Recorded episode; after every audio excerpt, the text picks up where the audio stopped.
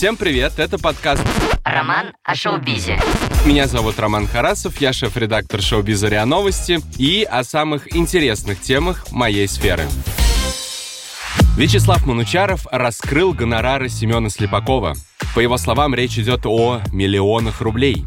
Итак, по данным ведущего, юморист получал 120 миллионов рублей ежегодно как лицо ТНТ то есть по 10 миллионов ежемесячно.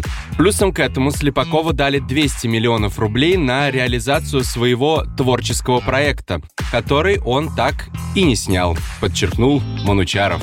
Семен несколько месяцев назад эмигрировал в Израиль, Тель-Авив. Там он дает концерты и продолжает вести свой блог в запрещенной в России соцсети. Нам всем нужна копеечка на то, Новости из Тель-Авива мы получаем регулярно. Этот город как-то стал особо любим среди наших артистов, которые теперь живут за границей. На прошлой неделе там выступила Земфира, на концерте которой побывала Пугачева. Алла Борисовна вышла в свет и на этой неделе. В этот раз ходила на концерт к Борису Гребенщикову. Она выложила пост с ним и признанным Минюстом России иноагентом Андреем Макаревичем, а подписала его просто, как свет в конце тоннеля. Все говорят, что пить нельзя, все говорят, что пить нельзя, все говорят, что пить нельзя. Я говорю, что буду.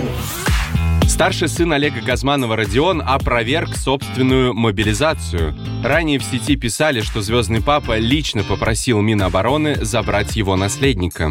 Но нет, оказалось, это неправда. Кроме того, Родион опроверг миграцию своего отца. А куда, по данным из интернета, якобы отправился Олег? Правильно, в Израиль. Но нет, оба находятся в России. Я рожден в Советском Союзе, сделан я в СССР.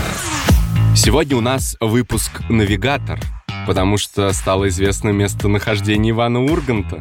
Его соведущая по шоу на Первом канале Алла Михеева рассказала, что шоумен в Москве. Они часто видятся и даже ведут вместе корпоративы. Кстати, музыкальный проект Ивана Гриша Ургант должен был дать концерт в российской столице в октябре. Но его перенесли пока на февраль. Я не тороплюсь пока Мы двуглавыми летали А напоследок сегодня минутка мудрых мыслей от Анны Семенович. Певица поделилась секретом выбора спутника жизни. Итак, если мужик держит свое слово, значит, он вас любит. И, дорогие мои, чтобы построить крепкие отношения, нужно, внимание, научиться слушать. Не производите хорошее впечатление на свиданиях. Просто слушайте мужчину. Вот и все. Дам, дам, дам я тебе по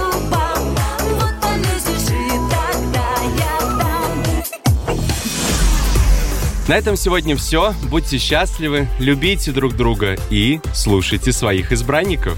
А послушать подкаст «Роман о шоу-бизе» вы можете в приложениях iTunes или Google Подкаст, а также на Яндекс Музыке. Подписывайтесь на нас в социальных сетях ВКонтакте или Телеграме.